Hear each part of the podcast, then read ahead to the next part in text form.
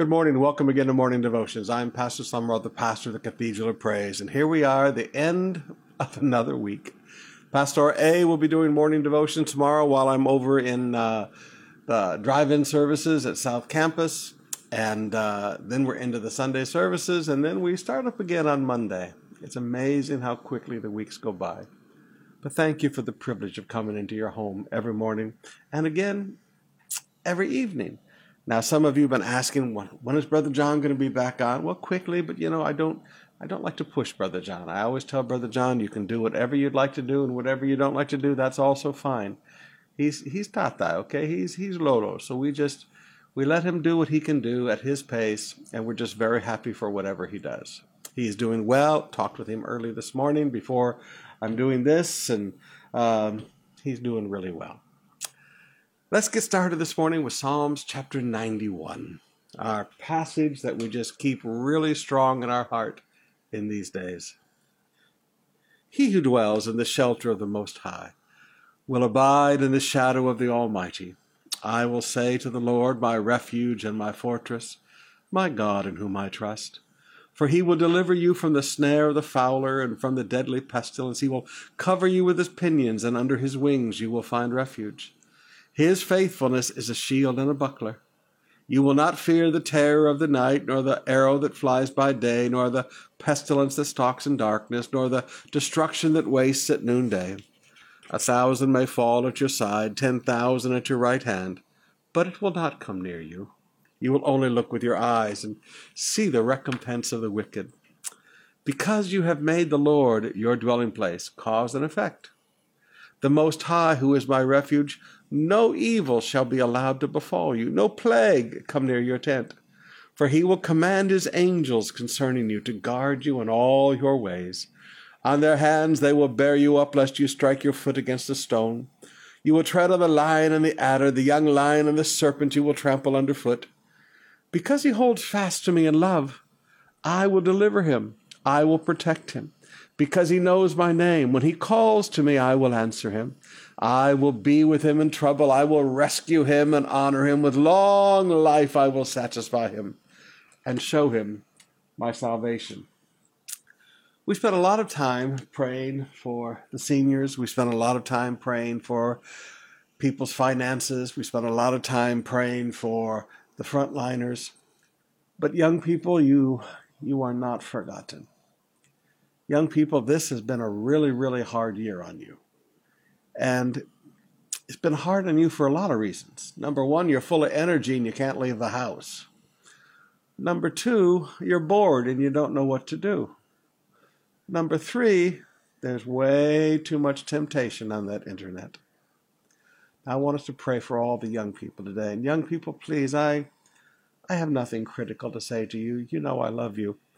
And you know what's really hard is I miss walking up and slapping all the young guys on the back and, bumping fists and all that kind of stuff. And I miss all the kids running up and hugging me. You miss the family relationships of church. Church is family. We're not a social movement. We're not a political movement. We're family. And when you're not with your family, you really miss it. I miss the excitement and the enthusiasm of the young people. I miss watching your faces as you lift your hearts upon your hands and worship him, and your faces are all aglow with his presence. I miss watching you dig into God and reach out to God with everything within you. I miss that. I'm so looking forward to when we at least get 50% capacity and we can have young people come back in. In Davao right now, they're on general quarantine, 50% capacity, and the seniors and the young people can go to church. I'm so looking forward for that day for us in Manila. And I want to walk up and hug all the young guys and say hi to all the young ladies and shake their hands. And I want lots of hugs from all the kids. I'll never forget when the kids first started calling me Lolo. At first I was like, grabe talaga, am I that old already that the kids are calling me Lolo? But I've learned to embrace it. I love all the kids. I love their hugs. I love their fresh faces and their big smiles. And some of the young boys, when they walk up and try to tackle me, it's wonderful to be a part of a big family. Now, young people, I'm saying all of this because I want you to understand, we miss you too. It's not just you that feels lonely. We miss you. We miss all that life that flows out of you. So young people, this is going to pass soon. Just be careful not to let your love grow cold for God. Be careful not to let your heart get drawn away after things that are useless and needless. I wouldn't say sinful. I would just say useless and needless, okay? Be productive in this time.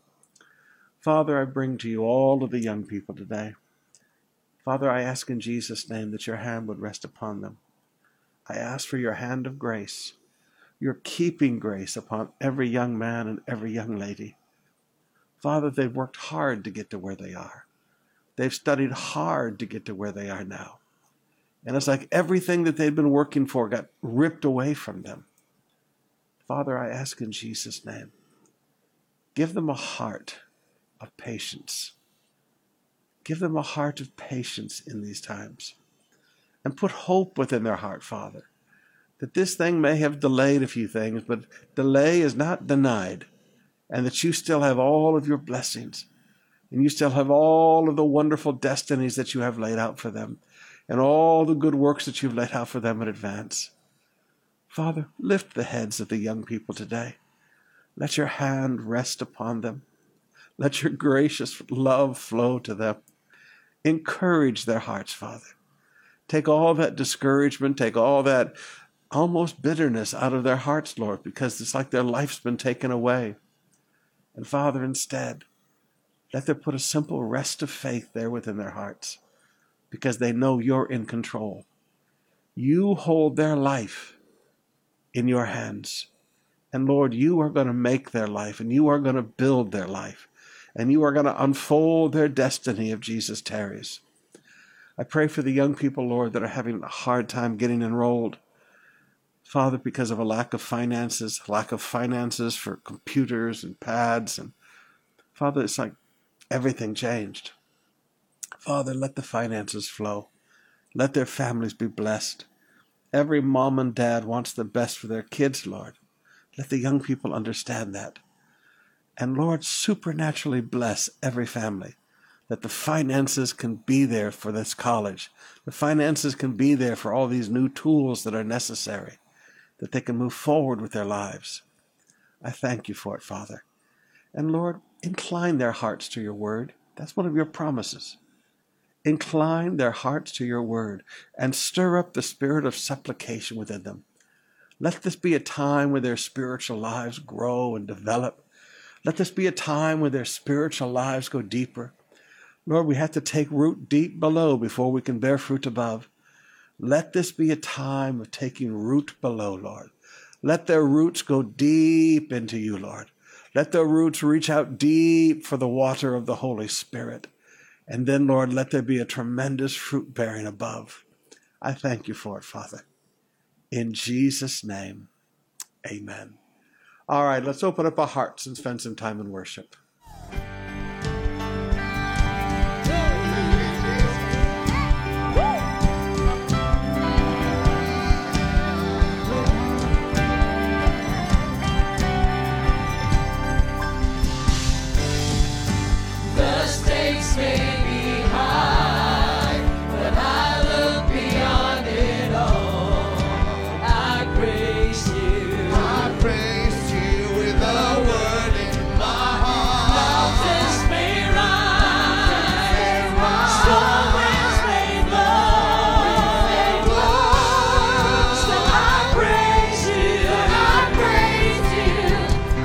Because I know you will always end it.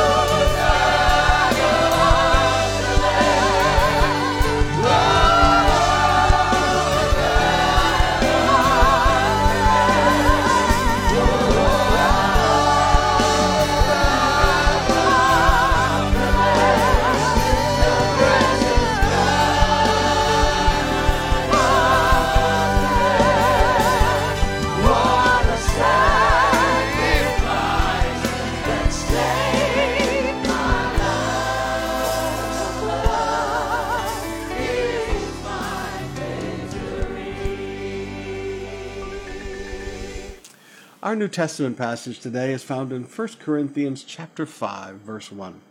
Now, Paul really gets in people's faces at this point in time.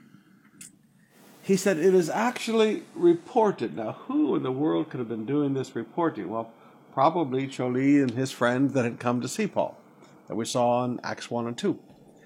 It is actually reported that there is sexual immorality among you, and of a kind that is not tolerated even among the pagans. For a man has his father's wife, that's the stepmother. The Greek literally brings out stepmother. Paul said, now what in the world is going on? You have a young man in church, okay, in church, in the fellowship, coming to services, in church, a young man having sex with his stepmother. And he said, even the unsaved people, that's nasty. He said, even the unsaved people do not tolerate it. He said, what is this? He said, you are arrogant. He said, what is it with you people?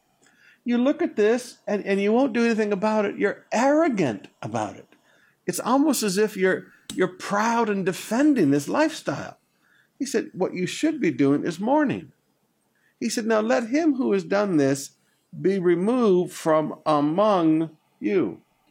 Okay, so it should be a loss of fellowship.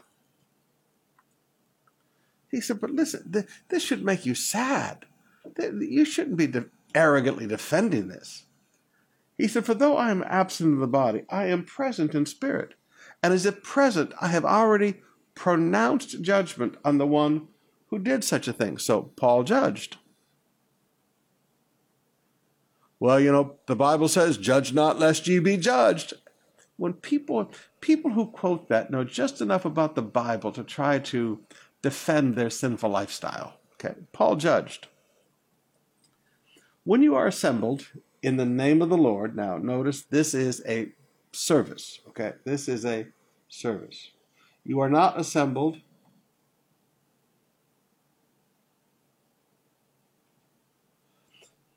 in the name of basketball. You're not assembled in the name of bowling. You're not assembled in the name of milk tea. You're not assembled in the name of Chowking. You are assembled in the name of the Lord. This is a real service. This is the difference between a group of people, the difference between a gathering, of people and a service. You're gathered in the name of the Lord. He said, and my spirit is present with the power of our Lord Jesus. All right, so Paul said, I am there, but in spirit. He said, and the power or the ability, Jesus' ability is present. See, when you gather together in his name, he's there. His ability is present. That's why miracles happen in services. And you are to deliver this man to Satan for the destruction of his flesh, so that his spirit may be saved in the day of the Lord. Now notice, remember that man is a body, soul, and spirit. Literally, we are a spirit being, and that spirit being has a soul and has a body. Okay? Now, he says, deliver this man over to Satan. You stand there and say, Satan, we turn this man's body over to you. We are not giving you his spirit. The purpose is for the destruction of his flesh. Now, why flesh? Because Paul said sexual sins are the only sin that you commit against your body. Okay, this is a sin against your body. He said all the other sins are outside of the body. When a man sins sexually, he sins against his body. For the destruction of his body, so that his spirit may be saved in the day of the Lord. So we still want this guy saying, we want to be redemptive. He said, we don't want to be destructive. We want to be redemptive. We want this man to go to heaven. And later in 2 Corinthians, Paul said, now restore this brother. Your boasting is not good. Do you not know that a little leaven leavens the whole lump? He said, listen, what you tolerate, well, let me just put it even more bluntly.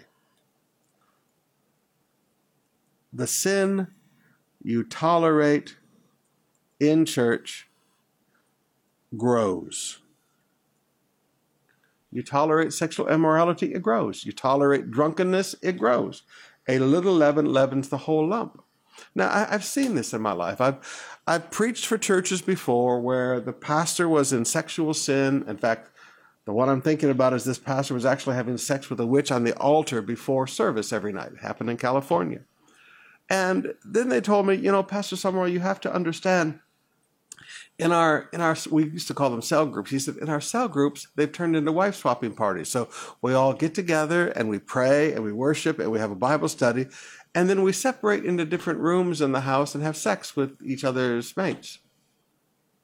Now, where did such a thing come from? It was tolerated, and a little leaven leavens the whole lump. Parents, if you allow one of your children to live in flagrant sin, it will affect all of your children. A little leaven leavens the whole lump. He said, cleanse out the old leaven, cleanse out the sin, that you may be a new lump. Now, in all the teachings that you read about who we are in Christ Jesus, people always leave this one out.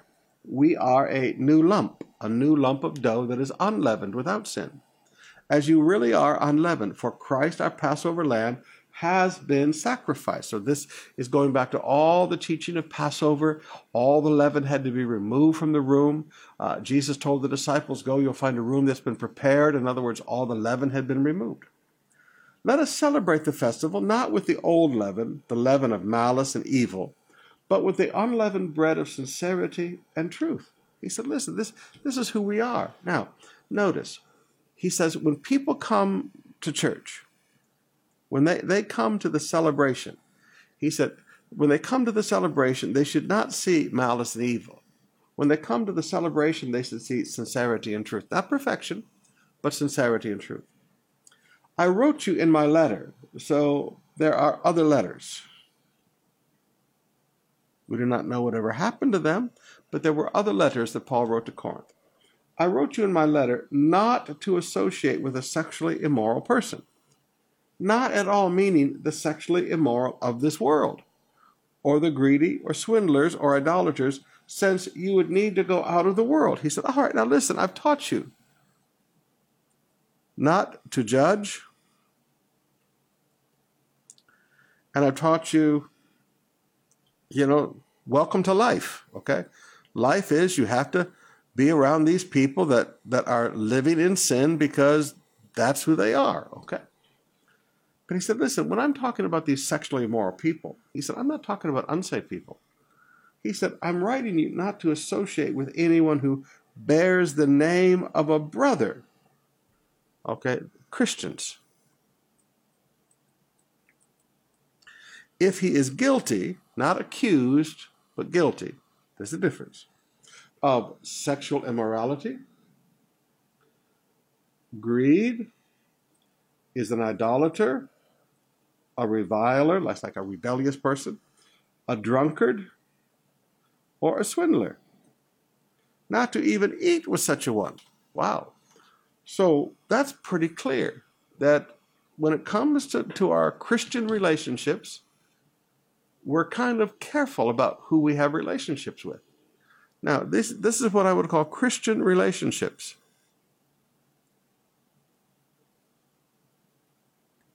Now, when you find a Christian who drinks a lot, they're drunkards. You know what? You need to get a new friend. See, one of our great challenges as Pinoys is that we are very loyal to friendship. I mean, if someone was our classmate in third grade, we maintain a relationship with them for the rest of our life. That's who we are. That's our culture.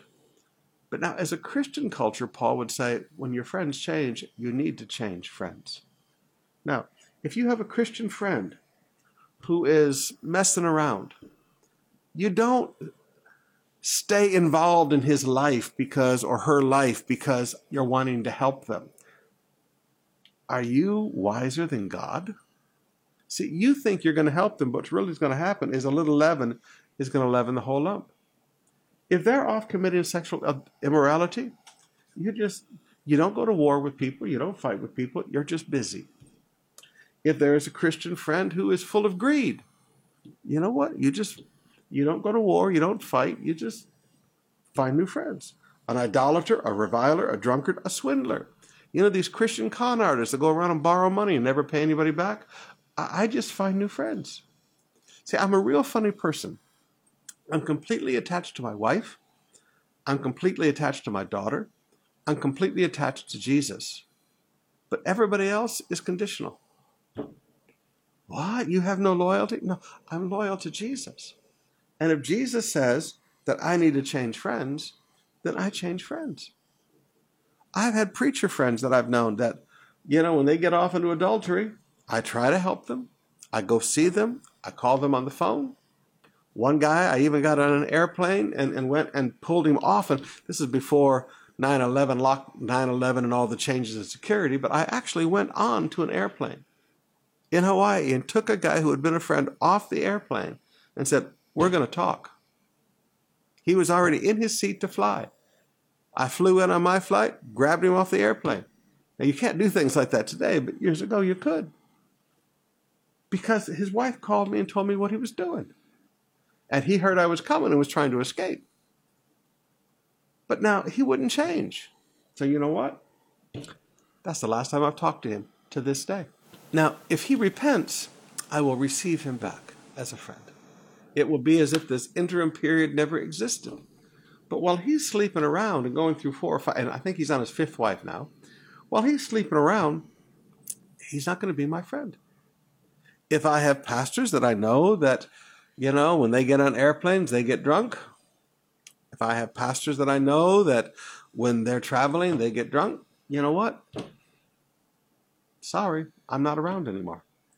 When friends change friends. Now, some of you, forgive me, you really need to get a hold of this truth. Because some of you, you don't understand. Those relationships are holding you back, and straight talk, those friendships are hurting your children. They're seeing Tito or Tita, and they're drinking, and they're seeing Tito or Tita messing around with adultery, and they're seeing you still hang out and be friends with them. You don't think that has an effect upon your children's morality? Some of you just need to learn. Life is too short to waste it on Christians who want to live in sin. We have a world to reach, and there are good Christians that can be our friends. She said, don't even eat. Don't even have a meal with these people. Don't go to the parties with them. For what have I to do with judging outsiders? He said, is not those inside the church whom you are to judge? All right, so inside the church, we're to judge people. We're to sit there and evaluate and go, now, you know what? That is not a person I want in my life. That is not a person that I want my sons or my daughters to imitate. God judges out those outside. Purge the evil person from among you. Yeah, there are times that we tell people, listen, you just need to stop coming to church. I'm sorry. We love you. And when you're living right, we would love to have you here. And we're not claiming that anybody here is perfect. But you can't keep living like this and being around here. You've got to live holy. Now, I know that goes completely against modern Christianity where, oh, because of the grace of God, we accept you as you are. You know what? We accept every unsaved person as they are. But among the Christians, purge the evil person from among you. Wow. All right, let's open up our hearts. That's really getting into some Christian relationships. And some of you, forgive me, some of you need to reevaluate your friendships right now. And as we come out of lockdown, you're just moving in a different direction now. You never need to go to war with somebody. You never need to fight and have a big confrontation. You're just busy, okay? You're just busy with other things, and you're just, you know, you've got a lot of things to do right now coming out of lockdown. So focus on finding some new friends. Friends that love to pray, friends that love the Word, friends that love the Great Commission, friends that love Jesus, not the world. All right, let's open up our hearts and spend some more time in worship. Simpleng hindi mo kaya, kapag si Kristo ang iyong kasama. siguradong hindi ka na asahan. Sa hirap man o ginhawa, lagi kang may kasama. Siguradong hindi ka na mag-iisa. Sumuko ka kay Kristo.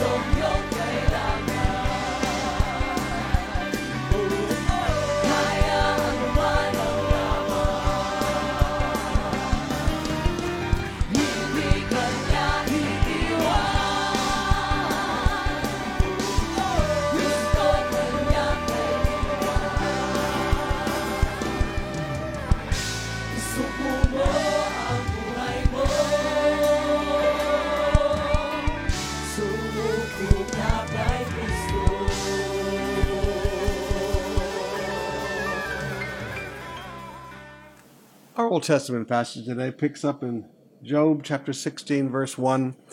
And I asked Brother John if he can try to put things together because I forgot to push the button with all the underlining of the last passage. So maybe John can patch this together a little bit. Then Job answered and said, I have heard many such things. Miserable comforters are miserable comforters are you all. You know, at some point, Job just said, man, I've had enough of this. I've had enough of your condemnation and your accusation.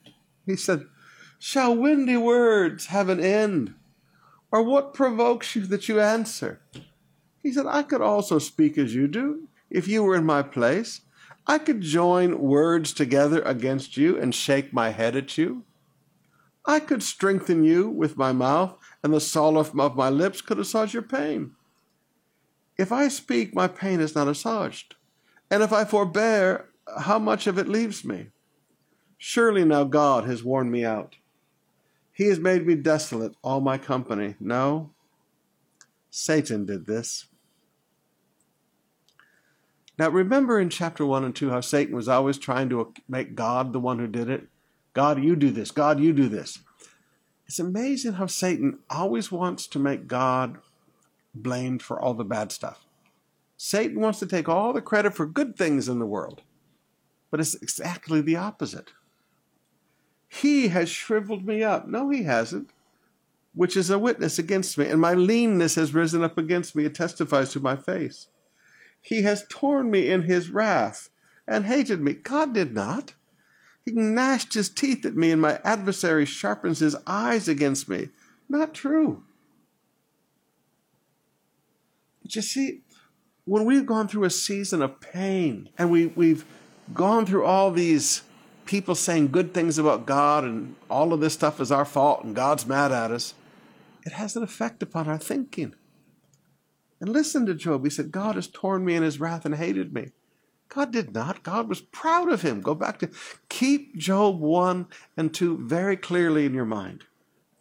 Men have gaped at me with their mouth. They have struck me insolently on the cheek, and they massed themselves together against me.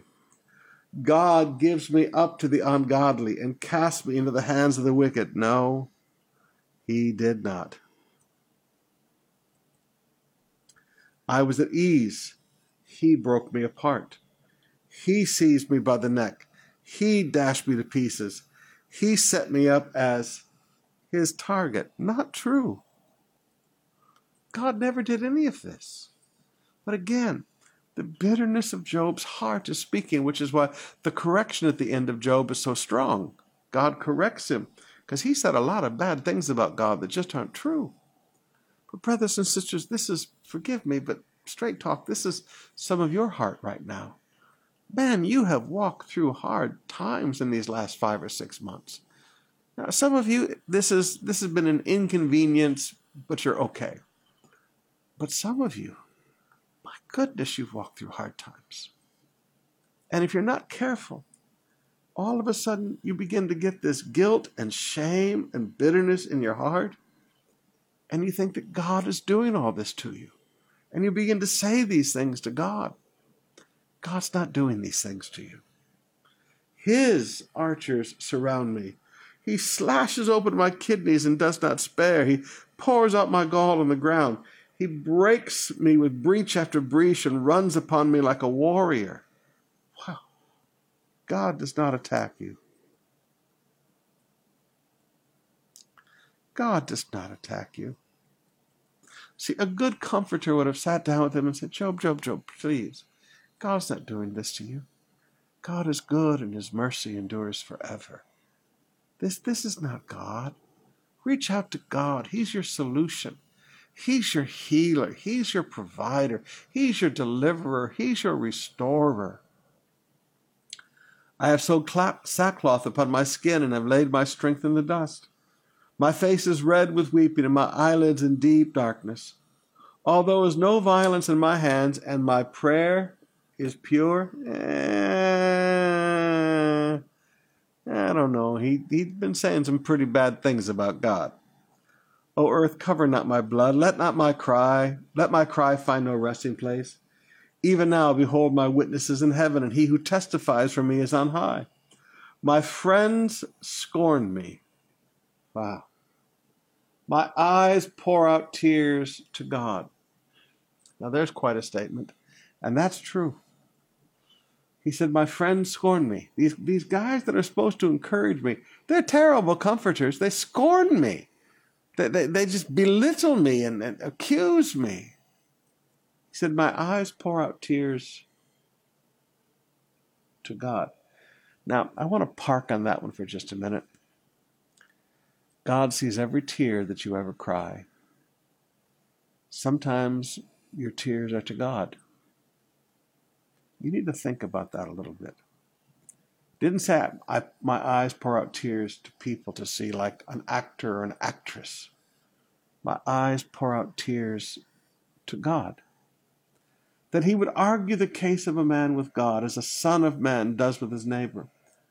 For when a few years have come, I shall go away, from which I shall not return. Job chapter 17, verse 1.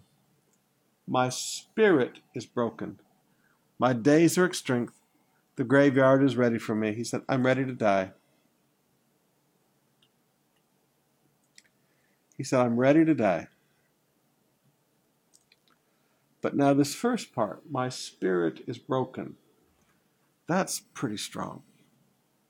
His spirit was broken. A broken spirit. Now, this is quite a study in the Bible.